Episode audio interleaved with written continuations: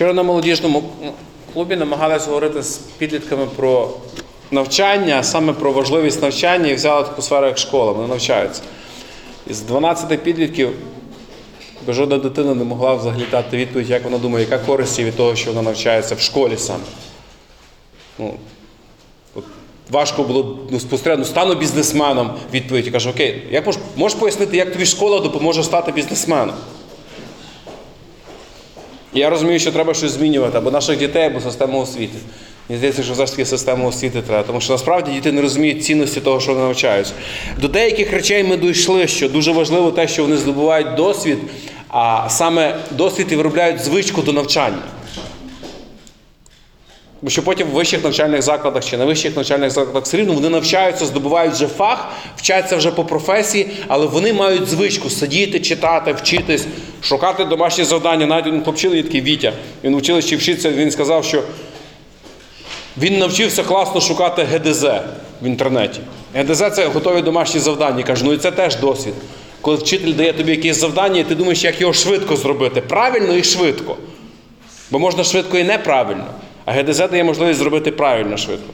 Кажу, це ж теж треба вміти знайти в комп'ютер, знайти де інтернет, зайти в Google, написати, який клас, який урок, пам'ятати, який приклад, мати записане домашнє завдання.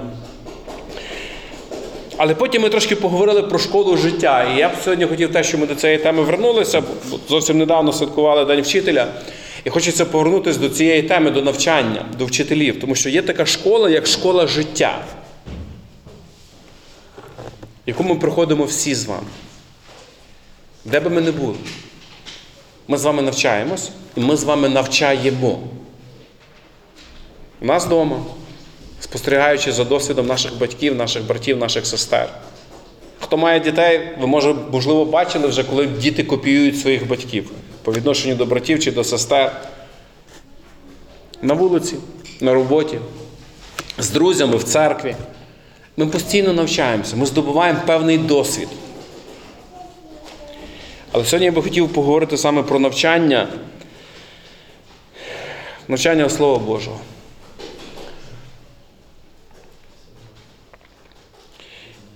Давайте відкриємо друге послання до Тимофія, другий розділ, перший, другий вірш.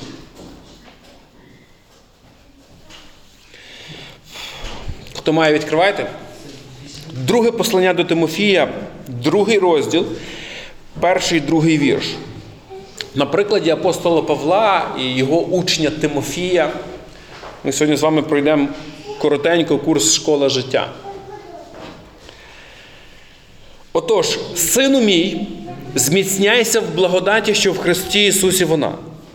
А що чув ти від мене при багатьох свідках, те передай вірним людям, що будуть спроможні інших навчати.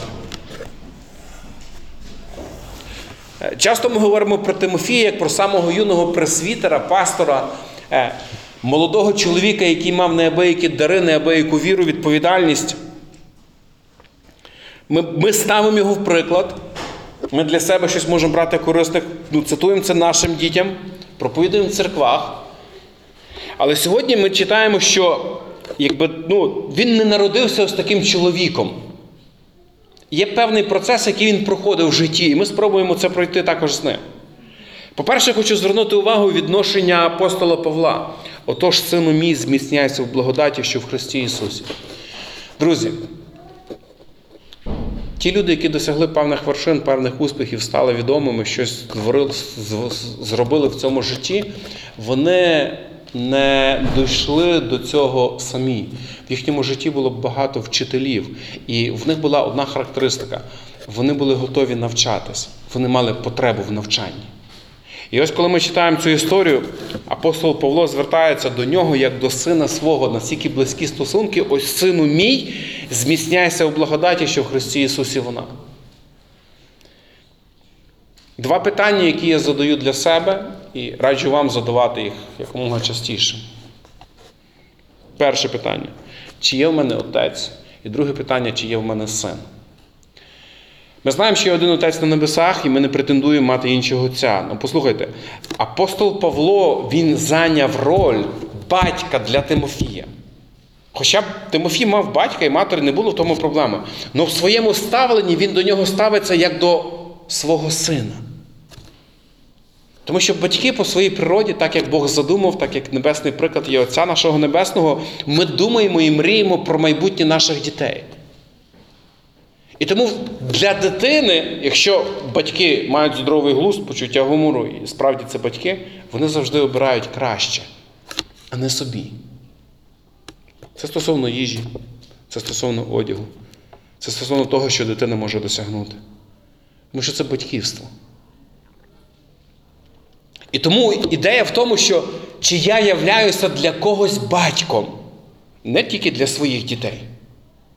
Для мене це питання, чи до людей, з якими я працюю як пастор, чи я маю ось це ставлення як до сина, як до доньки, чи просто ми співпрацівники, ми партнери по роботі, в нас там спільні інтереси, ну цього достатньо.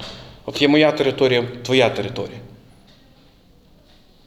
Це важливо. Чому це важливо? Діти з легкістю сприймають твою направу, твою навіть критику, якщо вони знають одну річ. Якщо вони знають, твердо переконані в тому, що ти їх любиш. Бо якщо цього немає, завжди ти супроти. Тому якщо, можливо, ти не дав достатньо цієї батьківської любові тим, з ким ти працюєш, кого вкладаєш, можливо, це є причина, чому люди не хочуть, щоб ти вкладав, чому люди втікають. І друга частина, чи я являюся сином, чи є в мене батько. Що мається на увазі? Чи мається на увазі, чи для мене є хтось, кого я маю за авторитет, до кого я звертаюся за порадою, кого я буду шукати мудрості. Знаєте, друзі, це не питання твоєї зрілості, це питання якраз, наскільки ти адекватно оцінюєш себе, наскільки ти впевнений в своїх силах, що ти вже всього досягнув і все знаєш. Тому що при всій мудрості Соломон, він зайшов в такий ліс темний. Отримавши всю мудрість від Господа, і інші народи приїжджали, говорили, дивувалися його мудрості, йому аплодували стоя, казали, Соломон, мудріших немає на землі. Ну те, куди він зайшов? Це гріх.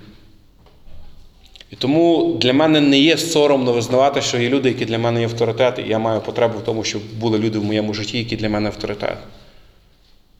Люди, які можуть прийти в моє життя і сказати, що я так, що я не так. Люди, на яких я можу в чомусь рівнятися, як апостол Павло писав, наслідуйте мене, як я Христа. Чому я про це говорю? Такий довгий вступ, можливо, до учнівства, тому що ось це найкращий формат учнівства. Не професор і учень, навіть не пастор і член церкви, не доцент і студент, навіть не наставник і підопічний, а син і батько. Тому що Бог описує наші стосунки саме більше, Він описує в Новому Завіті так, як батько. Хоча при тому всьому Бог залишається нашим царем. Він цар небесний. Він творець всесвіту, він володар землі. Про те, що ми читаємо, приклад Христа – це приклад стосунків Отця і дітей. І всі молитви Христа – це Отче, Батьку, Тату, Аве. Тому я вірю, що це найкраща школа, коли ми практикуємо саме ось такі стосунки, як батьки з дітьми. Але для цього задай собі це питання. Чи ти є син і чи в тебе є батько? Чи ти для когось є батьком, точніше? Чи в тебе є батько, чи ти є сином? В тебе є наставник? Ну, важливо, щоб він ще знав, напевно, що твій наставник. Бо ми теж можемо сказати, там, загуглити якогось чоловіка, вау, я так наставляюсь, назідаюсь, раз в місяць, два рази в місяць слухаю його проповіді. Там, це не наставництво, це ну, ти зростаєш, слухаєш проповіді, слава Богу. Батьківські стосунки, вони трошки інші є. Отже, повертаємося до цього тексту, який нам відкриває ідею самого учнівства. Отож, сину мій, зміцняйся в благодаті, що в Христі Ісусі вона. А що чув ти від мене при багатьох свідках, те передай вірним людям, що будуть спроможні інших навчити. Скільки поколінь ви нарахували? Ще.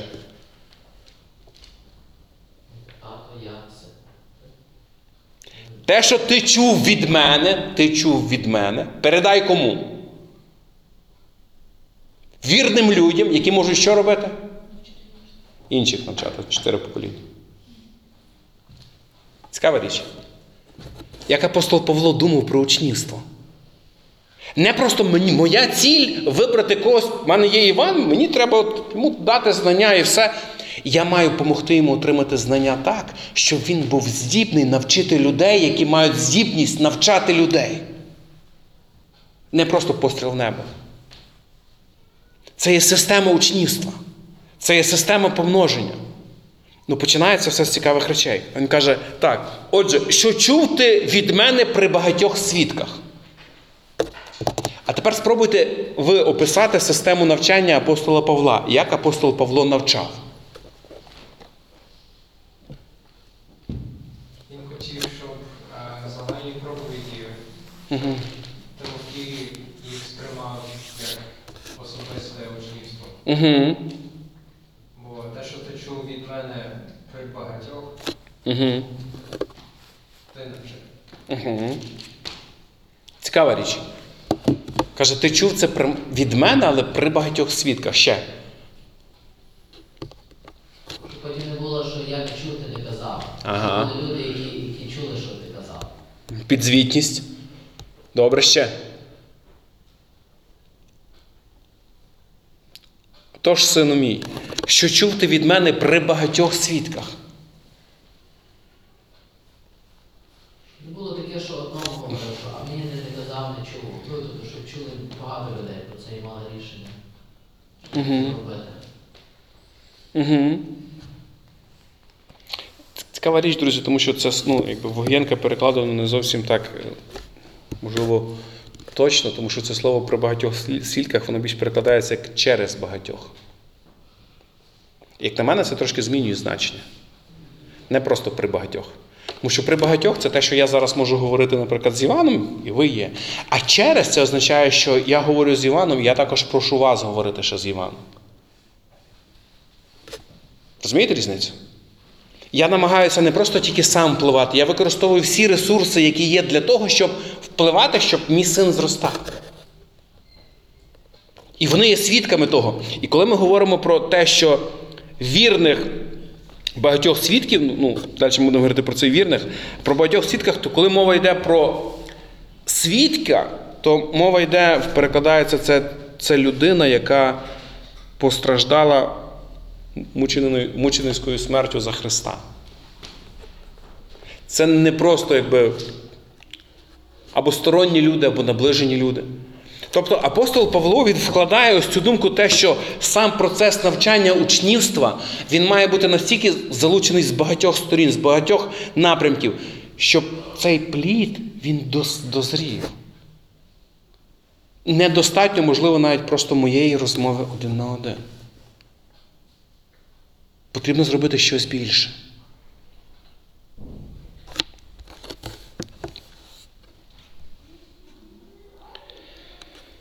Що чув ти від мене при багатьох свідках?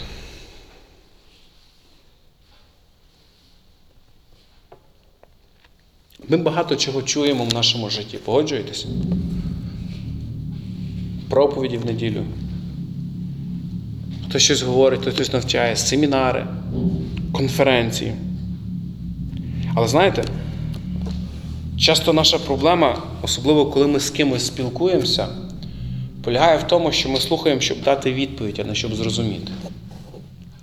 От я зауважу, в мене теж є моя слабка сторона, що інколи я просто вже знаю відповідь, я настільки переконаний, що я правий, що я опонента, я вже його сприймаю як опонента, не як брата, як сестру, як наставника, як опонента. Я вже слухаю тільки для того, щоб на чомусь піймати і дати відсіч, дати відповідь. Бувало в таких ситуаціях? Я тренувався на свідках Єгови, чесно кажу, одразу кажу. Бо ж я вчив, як вони задають питання, дивився лекції, уроки, як вони дають питання, і як з їхнього питання виходити. І мені так це був час подобалось, поки не стало противно, чесно кажучи. Тому що я побачив за собою, що немає в мене любові до тих людей. У мене є любов до сперечання. А це різні речі. І я перестав це робити. Так от, наша проблема часто полягає в тому, що ми насправді слухаємо, щоб дати відповідь, а не почути. І апостол Павло звертається, послухай, перша хороша ознака для учня. Навчися слухати, щоб зрозуміти. Задавай питання, які можуть уточнюватись. Тому що коли ми не робимо цього, ми зразу будуємо систему захисту. ми не зможемо нічого сприйняти. Пам'ятаєте притчу про сіяча? Розкажіть коротко зміст цієї притчі. О чому йде?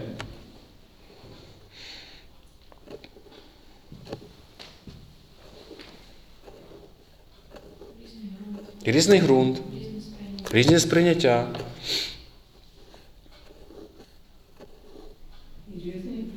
Різний плід, відповідно. Хоча насіння одне, а плід різний.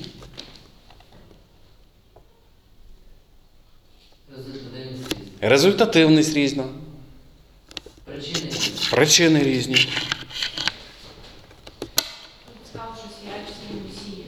І він все рівно сіяв. 100%. 100%. Ми коли часто проповідуємо десь, в різні місця попадаємо. Ми не знаємо. Вчора мав можливість, заїхав в школу до Іванка, треба було подивитися розклад вчителів.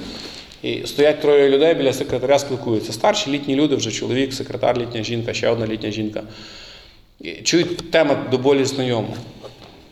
Розповідає хтось про якусь культуру індусів, про те, що для них день смерті, похорон – це радісний день, і вони там навпаки радіють ще щось, як це може бути. І одна жіночка говорить, а то є такі релігії якісь, я не знаю які, але є якісь такі релігії, дійсно, що вони говорять, що якби похорон – це свято, в принципі, це важко зрозуміти, як це може бути. Я не втримався. Я кажу, я знаю одну таку релігію. Ну яку? Кажу, це християнство. Як? Як же ви знаєте, в Біблії написано, що день смерті краще для народження. А як так може бути? І у нас є можливість про те говорити, що питання смерті – це питання страху, де я буду, з ким я буду. І християни – це ті люди, які вірять в Ісуса Христа, вірять у вічне спасіння, розказав Євангелію. Якщо є віра про те, що справді смерть – це перехід, то для них це зустріч з тим, хто їх любить, хто за них помер. Там краще, ніж тут. А вони, дійсно. Тому кажу, для вас є хороша можливість задати собі питання. Ви боїтесь смерті? Так подумайте, ви з Богом чи ні? Ви маєте можливість примиритись з Богом. І пішов, думаю, слава Богу, та ти що? Я не знаю, де я посіяв. Чесно, я не знаю, що з того виросте, що вони зрозуміють. Але питання сіють завжди. А тепер увага. А ви знаєте, чим закінчується ця історія в Луки? Ісус повертається до своїх учнів і каже, тож пильнуйте, як слухаєте, бо хто має, то додасться йому, хто ж не має, забереться від нього, і те, що здається йому, ніби має. Ісус розповідає притчу, всі стоять, люди слухають, учні всі думають, гадають. Він каже, пильнуйте, як слухаєте. Всі чують. Це ж сама історія про два будинки, правда? Що спільного у двох будинках? Та те, що двоє чоловіків вони чули. Але Ісус робить акцент, як слухаєш. Тому апостол Павло звертається до Тимофія, як на мене, це один з хороших принципів учнівства. Якщо ти хочеш бути добрим учнем, якщо ти хочеш добре закінчити школу життя, послухай, навчися слухати, задай собі питання, як ти слухаєш. Ти слухаєш для чого? Для того, щоб пізнати правду. Чи просто посперечатися, ти вже знаєш правду. Просто якщо ти вже знаєш правду, ти повний, тебе не наповниш. Це важко. Інколи, коли мені розповідають щось те, що я думаю, що це не зовсім вірно, я стримую себе від засудження, від осуду, від надимання тим, що, Господи, давай я ще раз відкрию Писання і подумаю про те, в що я вірю. Якщо виявляється, що я вірю, моя думка не змінилася, слава Богу. А може зміниться? Тому нам треба пильнувати за собою. Це одна з характеристик була Тимофія. Він був здібний до навчання. Він чув, не просто слухав. Він чув. Як часто в своєму особистому житті, в стосунках з твоїми друзями, з твоїми близькими, ти говориш цю фразу, слухай, я щось не чув. А знаєш, чому не чув? Тому що не слухав, коли говорили. Інколи виникають проблеми зі служителями, зі служіннями, якісь накладки, ще щось, здається, ми сіли, попланували, поговорили, а потім, коли приходить час, а я не знав, а я не планував. Чому? Так ми ж говорили, то я не чув, тому що не слухав, друже.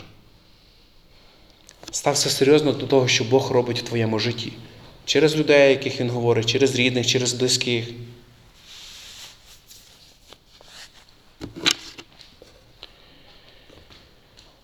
Ще одна річ, яку я знайшов для себе як принцип в навчанні.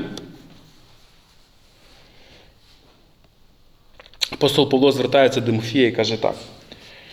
А що чув ти від мене при багатьох свідках, передай вірним людям.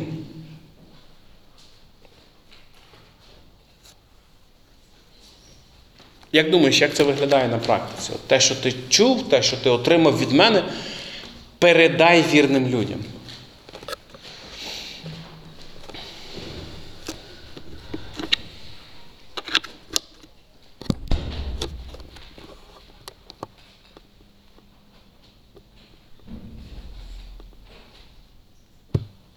Як буде виглядати сам процес передачі?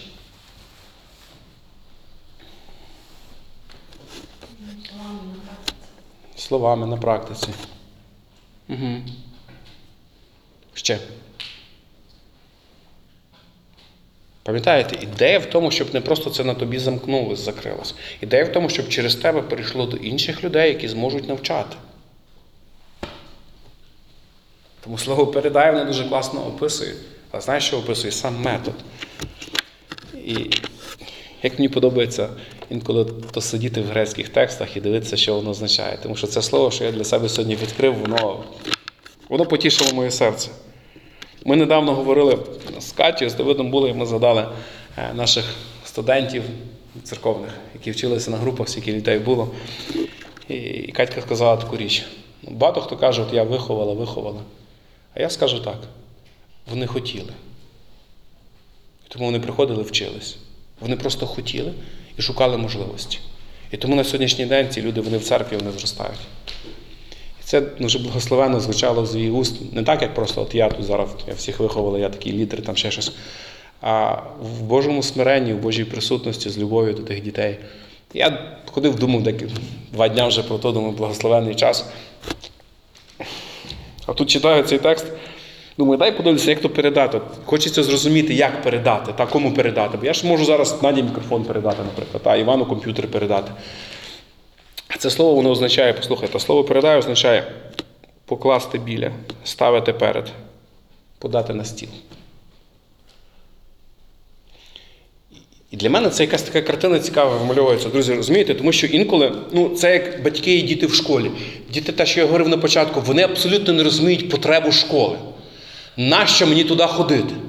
Батьки розуміють, що дитина мусить ходити в школу. І якщо чесно запитати батьків, вони до кінця теж не можуть пояснити, для чого. Мусить закінчити школу, щоб кудись поступити. Добре, вже закінчуємо. І от батьки за тими дітьми, з щоденниками, записав, не записав, уроки робимо, дзвонимо, перезвонюємо. Дитино, чому ти не вчишся? Дитина, не хоче вже. І ми заставляємо, гвалтуємо, давай вчися, кричимо. Вже сусіди всі уроки вивчили. Дитина ще не вивчила уроки, не зрозуміла. Вже віриш на пам'ять, сусіди можуть розказувати, дитина не хоче. І ми цей метод намагаємося практикувати в стосунках і в церкві. Людина починає приходити, чи підліток, чи молодь. Ми йому зразу давай, ми дзвонимо, приходь, та давай вчи, давай віриш, вивчимо біблійний, давай ще щось. Ти маєш стати учнем, ти маєш стати учнем, ти маєш стати учнем. А апостол Павло каже, слухай, ти маєш передати це навчання. Як? Покласти на стіл. Покласти біля нього, но їсти має він сам. Взяти має він сам. Тому ті, хто хотіли, ті, хто приходили, вчились, вони сьогодні в церкві є. Бо знаєш, ті, хто хотіли, вони шукали можливості, а не пояснювали. Через наше молодіжне, можна сказати, чесно, сотні підлітків проходили. Де вони? Є тільки ті, хто... Так що вони вчаться в одинакових класах, в одинакових школах. Тим і тим домашні завдання задають. Де вони всі? Є ті, хто хотіли. Тому що метод передачі виглядає, я можу поставити біля тебе ось цю смачну їжу. Чи торт, чи пироги, чи гречку. Якщо я буду тебе годувати, ти виростеш інвалідом. Тому що їсти маєш ти сам. Тому найди людей, які мають оцю спрагу, які хочуть, які не будуть постійно пояснювати, що в мене одного ось така життєва ситуація, що все, я ніяк. Більшість виходить, в мене ні. Іначе учнівство в тебе не буде. Ти посвятиш своє життя. Грубо кажучи, людині на візку. Він ніколи не встане і побіжить, поки не захоче. Я був здивований, насправді є люди, які не хочуть. Вони мають певні вади, знаєш, є можливість вирішити цю проблему. Потрібно докладати зусиль. Вони не готові. Ми колись жили на Стрийській, квартиру орендували, і поверхом вище біля нас був такий брат, ми з ним познайомилися випадково, потім виявилося, що він теж віруючий, Федір. Ми зауважили, в нього ДЦП. Він так відповідно ходить, як людина з ДЦП, дуже важко, з паличкою, йому ці кроки даються. Ну, знаєте, перше ставлення, інвалід, шкода, може чимось допомогти, ще щось. Лише до нього познайомилися, слухай, людина настільки потужно працює з комп'ютером, настільки мозок працює, він закінчив політехніку. Він постійно робить вправи, бо його тіло слабке. Він мусить за рахунок тих вправ тримати себе в формі, тому що інакше він сяде в візок. Його батьки в Тернополі. Він у Львові знімав квартиру. Він працював, закінчивши політехніку. Він орендував квартиру, він ходив в церкву. І він не сказав жодного разу, що я не можу. Мені тяжко, пожалійте мене. Я ще ж мушу на роботу ходити. Ну як я можу, і коли жити, як я можу в церкву ходити? Маршруткою в церкву їздити? У нього нема машини, він його не возив. Він хвилин 40 тільки до маршрутки пішки йшов. Тому що тяжко.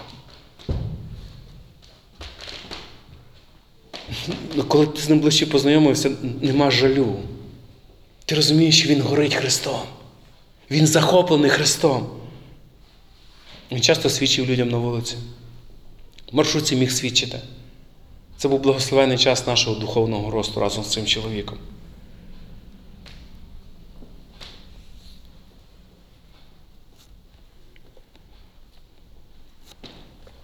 Класть возле, ставить перед, подавать на стол. Цікаве визначення. Методика передачі. Ми можемо запропонувати. І ми пропонуємо. А наскільки ти спрага, наскільки ти цього хочеш, наскільки ти будеш рухатись вперед. Тому, друзі, нам треба бути чутливими. Я знаю, що Христос помер за всіх, що Христос любить всіх. Ну, послухай, тут є певна специфіка, коли ми говоримо про навчання, про учнівство. Якщо ти хочеш, щоб та ідея, та істина, а Павло хотів, щоб та істина Божа, вона не пропала, вона не загубилась. Тому я при багатьох свідках тобі це казав, через цих свідків я тобі це казав. Тому що це слова істини, це слова Євангелії. Передай вірним людям, тим, які страждали за Христа, які можуть постраждати за Христа, які своє життя можуть віддати за Христа. Не просто. Щоб вони мали ще й здібність, послухай, інших шукати, таких самих, як вони. І знаєш, за тисячоліття Слово Боже не пропало і не змінилось. Воно є на сьогодні таке. Цікаво були вражені історики, які знайшли оці всі мертві сувої, в Мертвому морі всі сувої, які знайшли підтвердження авторитету Писання, оригіналу Писання. Знаєте, вони чим були вражені? Те, що відбувається в юдеїв, вони якби проповідують те ж саме, що записано ще тоді. Якщо мова не йде про усні передання, там ще й усні передання, це інше, але коли мова йде про канон їхній, про Писання, то вони проповідують те, що було записано ще тоді. А як це так? Тому що оцей принцип збережений. Ти знаходиш вірних людей, які можуть передати людям, які мають здібність навчати.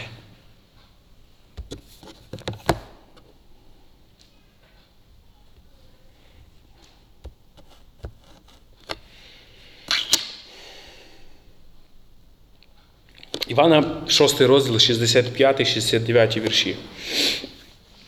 І сказав він, я тому й говорив вам, що до мене прибуде ніхто не може, як не буде йому від Отця дане це. Ви чули колись такі слова? Ну, читаючи Євангелію, зустрічали цей вірш. І це правда. Як Дух Святий не покличе, ніхто до Отця не прийде. Те, що ти сьогодні тут, те, що ти в сім'ї Божій, в церкві Божій, це не твоя заслуга. Це Божа милість, Божа благодать. Ти не шукав Бога, Бог знайшов тебе. І коли це Ісус сказав до учнів, до людей, які ходили за ним. 66-й вірш. Цікава реакція. І з того часу відпали багато хто з учнів його і не ходили вже з ним. Написано, з учнів його. Не просто, знаєте, натовп іде декілька тисяч, Ісус повертається і каже, слухайте, це не ваше, що ви за мною йдете. Те, що ви за мною йдете, те, що ви хочете за мною йти, то тільки те, що Отець Небесний вас покликав. Не співайте собі оду хвалебну. Він говорить це до учнів, до тих, хто прийняв, ну, не в статусі учнів. І реакція дуже проста. Вони більше з ним не ходили. Вони не були готові. І сказав Ісус 12-тьом, чи ж не хочете й ви відійти? Я коли читаю це, знаєте, все ж таки людський фактор працює. Ти ж хочеш бути успішним, ти хочеш, щоб люди приходили, люди було. І ти розумієш, що щось відбувається в церкві, так? Частина людей відходить. Ми всі через це проходимо, ми через це пройшли минулого року, нема проблем. Це є, це сталося. І тоді твоя увага фактично концентрується на тих, хто залишились. І, здається, логічно було би, ті, хто залишились, відійшло ж багато, залишилось 12. То, в принципі, було би розумним, напевно, намагатись знайти конструктивний діалог. Слухайте, от щоб ви далі за мною ходили, Іван, Петро, Яків, Юда, ти теж, от щоб ви далі за мною йшли, як вам зручно буде за мною ходити? От що треба? В якій годині ми будемо Слово Боже в синагозі читати? В якій годині спати лягаємо? Що ми робимо? А, в тебе режим життя такий, ага, в тебе робота там ще щось. Ну давай ми тоді то все зараз будемо міняти. Слухай, яких 12, але якось зістикуємо, можливо, ще щось. Ісус на диво, Він повертається до них і каже, слухайте, ви теж хочете піти? Це жорстко звучить, послухайте. Але ми вертаємося зараз до цієї ідеї, про яку ми говорили, хто має бути учнем. І відповідає йому Симон Петро, до кого ми підемо, Господи, ти маєш слова вічного життя. Ми ж увірували та пізнали, що ти Христос, Син Бога Живого. Апостол Павло до нього звертається, він каже, не просто чи ми підемо, до кого ми підемо ще. Ми завжди до когось йдемо. Це правда. Ми захоплюємося новими ідеями, проповідниками, служителями, успіхологами, ще кудись. Ми десь бачимо десь щось. Люди часто так мігрують, це правда. З однієї церкви в другу, там шуда, десь когось послухали, там проповідник, отам він говорить. Но Петро задає питання Христу, він каже, до кого ми підемо, якщо ми точно знаємо, що злива життя в тобі є. Ти її говориш. Бо ми вірили та пізнали, що ти Христос, Син Бога Живого, ти Месія.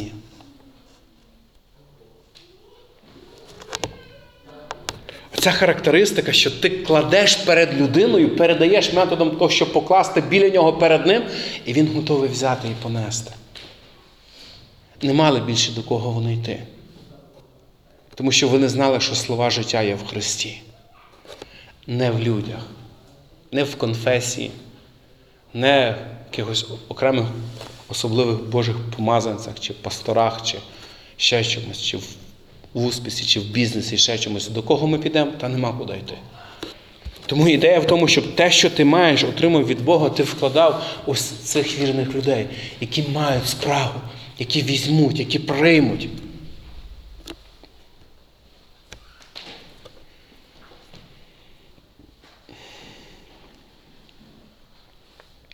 На жаль, часто ми витрачаємо справді своє життя на ту роботу, яка не приносить плоду, і це як просто взяти зерно і намагатись молотком забити в твердий ґрунт.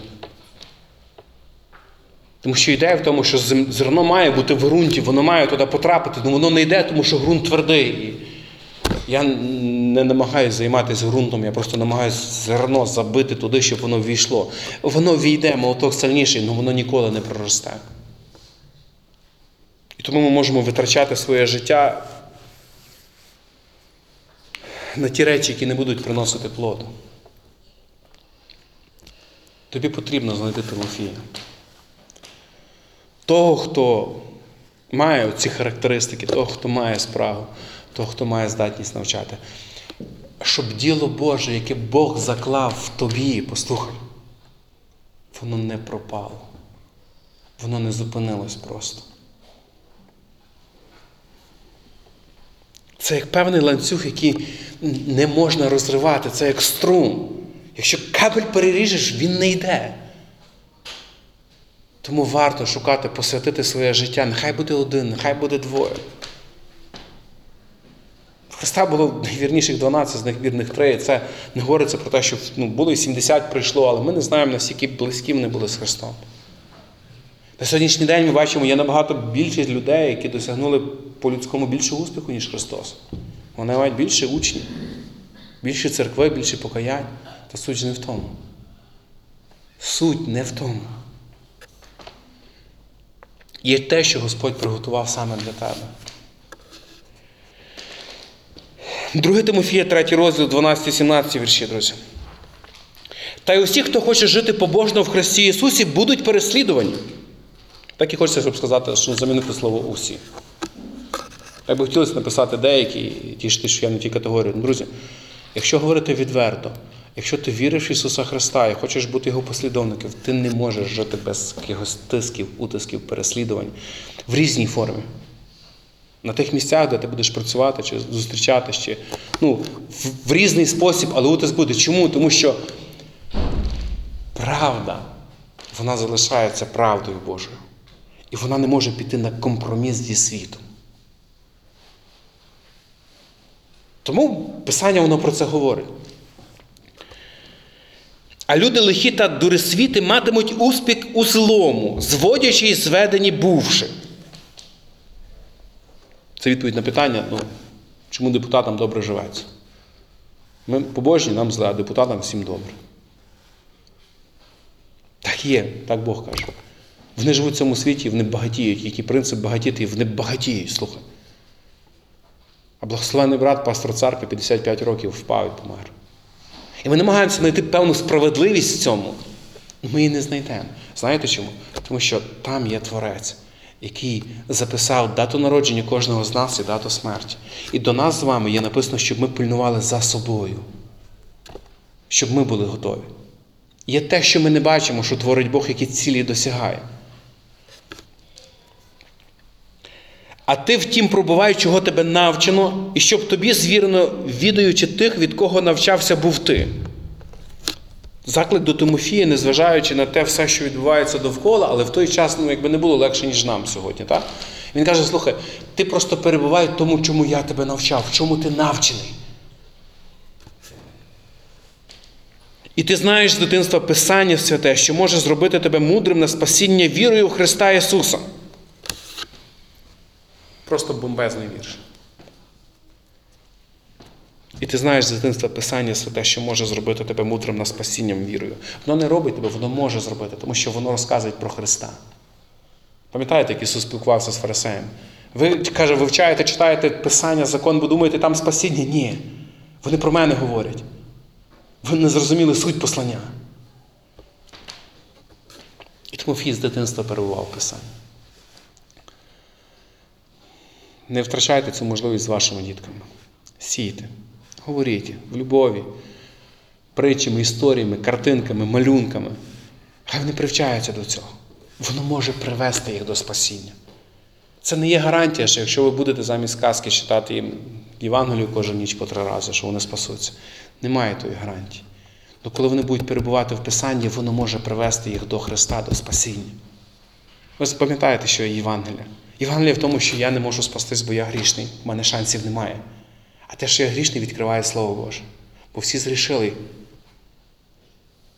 І також Слово Боже відкриває нам те, що є Спаситель, Викупитель Христос, який заплатив за мене на хресті, помер сам. І якщо я приймаю це вірою, дар Божої благодаті, Господь дарує вічне життя з ним. Моя природа змінюється. Народження згори. Це все Писання розповідає. Тому він пише про те, що Писання, воно може привести тебе до спасіння. І далі І все Писання Богом натхненне і корисне до навчання, до докору, до направи, до уховання в праведності, щоб Божа людина була досконала, до всякого доброго діла готова. І далі знову тексти, які говорять про навчання, друзі. Все Писання, воно Богом натхнене, і воно проводить нас навчання. Це є та школа життя.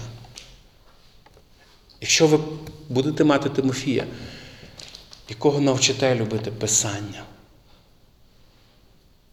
ви дасте йому велику надію. Повірте. Є ціль, навіть в кінці сказано, щоб Божа людина була досконала і до всякого доброго діла готова. Не просто ради знання, ради знань.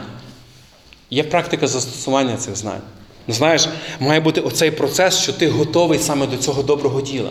Ми читаємо, що є добрі діла наперед, які Бог приготував для нас. Не просто будь-яке добре діло, все, що я зроблю, може бути добрим.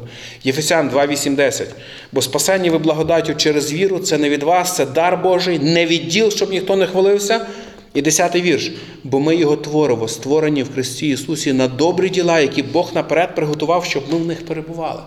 Є діла добрі, які Бог приготував для нас.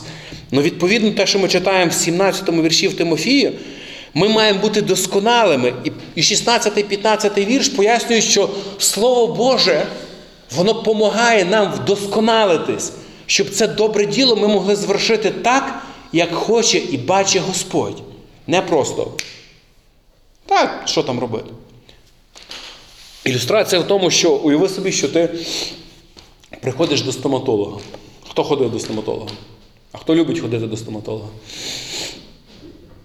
Тобі треба поставити пломбочку. Невеличку нехай.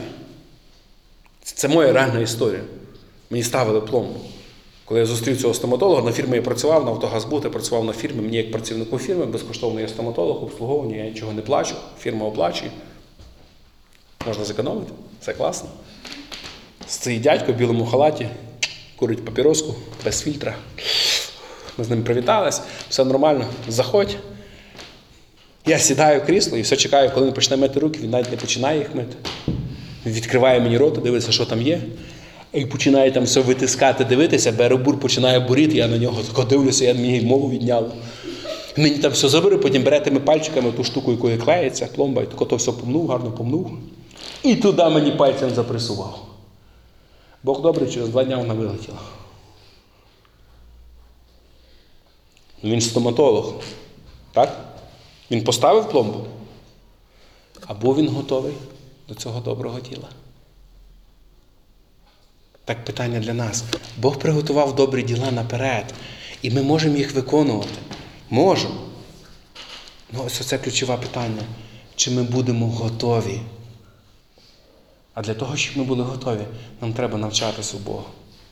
Усе Писання Богом вдохновенне, корисне до навчання, до направи. І так часто ми просто закінчуємо всю нашу теологію на цьому вірші. А останній вірш говорить про те, що щоб ми були готові до кожного доброго діла, 17-й вірш, який Бог приготовив для нас наперед. Ось що таке школа життя. Шукайте вірних Тимофіїв. Розвивайте в них цей дар передання знання. Не витрачайте час на людей, які зараз не посвячені просто, вони не готові. Дайте можливість Богу працювати. Не оцінюйте, не засуджуйте. Не треба в той лізти. Там темно. Ви заблукаєте. Просто сконцентруйте більше своєї уваги на тому, хто має цю характеристику, хто спраглий. Що коли ви покладете біля нього перед ним, він з радістю візьме. А не буде крутитися, а не цікаво, а не хочу, а не треба. Готуйте себе, щоб ви були готовими. Бо інколи саме процес оце учнівства, наставництва, він і дуже важко відбувається по причині того, друзі, треба бути відвертими, що ми недостатньо готуємося на колінах перед Богом. Подайте ваші зустрічі, ваші групи, які ви вели, ваші служіння. Подумайте, скільки годин ви провели в цих служіннях. А тепер подумайте, скільки хвилин ви провели в молитві перед цими служіннями. Є різниця. І я, коли згадую ці речі, мені є чому соромитись. Тому що дуже часто в моїй голові проскакує. Та, в принципі, я знаю, та, в принципі, є досвід, та я робив, що це зробити, що це сказати, що це пояснити, які проблеми. І я роблю ту річ, яку Бог приготував щодо закладин світу, що я маю це зробити. Питання, чи був я готовий. це зробити. Так, як для Бога. Так, щоб йому було приємно. Чи через Слово Боже воно прийшло, чи через молитву, чи Бог направив моє серце. Коли я ці речі розважаю, то, знаєш, відбуваються дивні речі. Деякі розмови, які я планую робити, їх просто немає. Знаєш чому? Тому що я розумію, що в мене немає цілі придбати ту людину. А просто сказати, що в неї в житті не так. Та яке я маю право? Якщо я не люблю по-справжньому ту людину, якщо я не готовий допомогти, не просто сказати, що тобі треба змінити, а бути біля тебе, щоб допомогти це змінити, можливо, краще не втручатись було. Воно нічого доброго не принесе. Може, варто просто почати молитися за цю людину, нехай Господь працює, хай дасть того, хто буде любити і служити. А з іншої сторони, багато розмов відбулося, які не планувалися. Коли Бог направляє.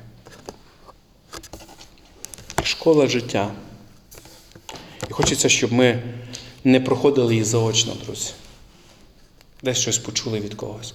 Хочеться, щоб ми з вами стали смиренними учнями, які прагнуть навчатися. Щоб ми з вами стали добрими наставниками, вчителями, які хочуть навчити жити тих людей, яких Бог нам дарував.